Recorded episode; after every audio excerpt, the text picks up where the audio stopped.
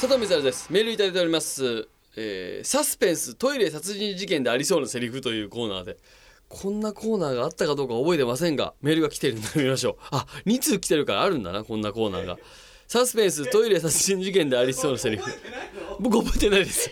もう今何のコーナーがあるか覚えてないんで、えーこれ俺砂が書いてくれてるってことはあるんですね。こういうコーナーが。いきましょう。これも勝手に多分俺砂が作ったコーナーだと思うよ多分。いきましょ。うえー、俺砂からいただきました。トイレ殺人事件でありそうなセリフ。今から自殺をする人が温水洗浄便座を果たして使いますか？あーこれはいいセリフだね。確かにそうだね。関係ないからねお尻が綺麗とか汚いとか。お尻が綺麗な状況のまま死にたいっていうことないだろうからね。なんならぶちまけてもいいと思ってるだろうからね。もうどうなってもいいかったり。今すぐあれしたいってまあもしかしたら綺麗好きな人がいるかもしれないけどね。殺人事件だったなこれは。これは殺人事件だったな。もう一つ読んでいこう。えーサスペンストイレ殺人事件でありそうなセリフ。くれたのは青コーナー赤松です。トイレ殺人事件でありそうなセリフ。おい見てみろ。このうんこ。まるで釣り鐘型みたいなおっぱいみたいだな。どういうことよ。殺人事件でなんでこの釣り鐘型おっぱいみたいなうんこの話をしてるんだろうな。これが狂気になったって話なのかな。非常に謎めいたメールでございましたけど、えーということで、まあ、先ほどのその体験入学の中でやっぱりその冒頭本当の冒頭の冒頭でトイレのことが好きなんですって話をこうしたんですよ。こう担当番組を紹介する時にねこの「ラジオ日本で毎週深夜3時半から4時、えートイレのことを毎週30分話す番組で佐藤光晴院休憩室という番組をやってますという話をしたんですけどやっぱり初めて当然僕のことを知るという方、まあ、特にそのお母さんの方なんかそうだったんでトイレが好きってなんすかみたいな空気にやっぱなっちゃうからそのラジオの説明をしなきゃいけないんだけどトイレの話をしなきゃいけない。まずなんで俺がトイレ好きかって話を。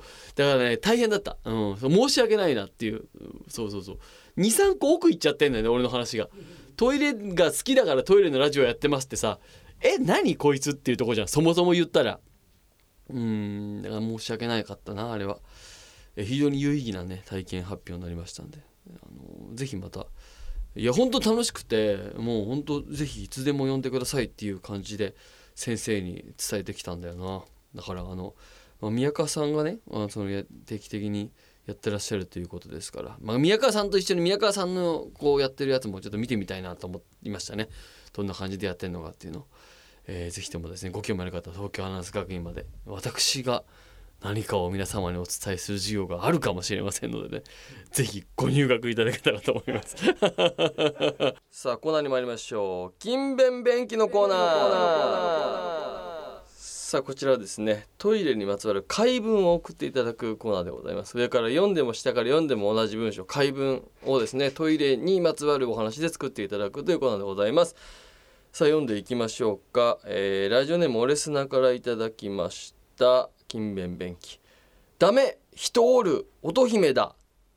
ダメ人おる乙姫だ。ダメ人おる乙姫だ。あーうまいね。なるほどね。だから誰もいないよなと思って。まあこれはだからあれかな。女子トイレかなんかに侵入する男がですね行くぞって言って入ってったらダメ人おる乙姫だと。乙姫が流れたんで、うん、ダメ人おる乙姫だというふうに。トイレに侵入した犯罪者が読んだ回文。でしょうか。続いてラジオネームオレスナからいただきました金面便器悪い例とトイレいるわ。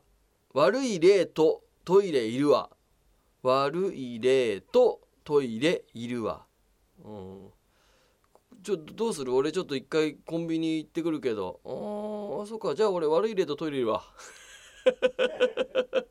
ちょっと喫茶店入っとくかみたいなノリで「いや悪い例とトイレいるわ」「え？っ?」て。大丈夫？みたいな「悪い例とトイレじ時間潰せるよね？いい大丈夫大丈夫。悪い例とトイレいるわ。うん。悪い気にしないでいって行って行って大丈夫。悪い例とトイレいるわ。うん。悪い例とトイレいるわ。って行こうとしたらダメ一人乙姫だと、うん、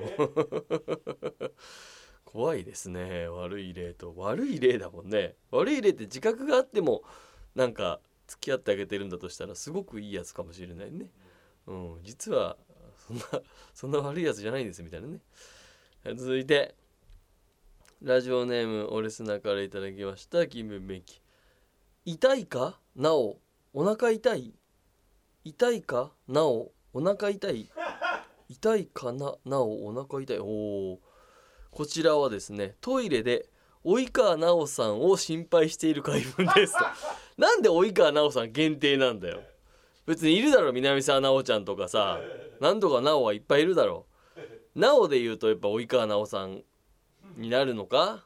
まあ俺らの世代なんか特にそうですけどね。及川奈緒さんってまあ今はどうなタレントさんになってるんですか？女優さんになってるんですかね？あのいわゆるこうまあセクシータレント出身の女優さんっていらっしゃるじゃないですか。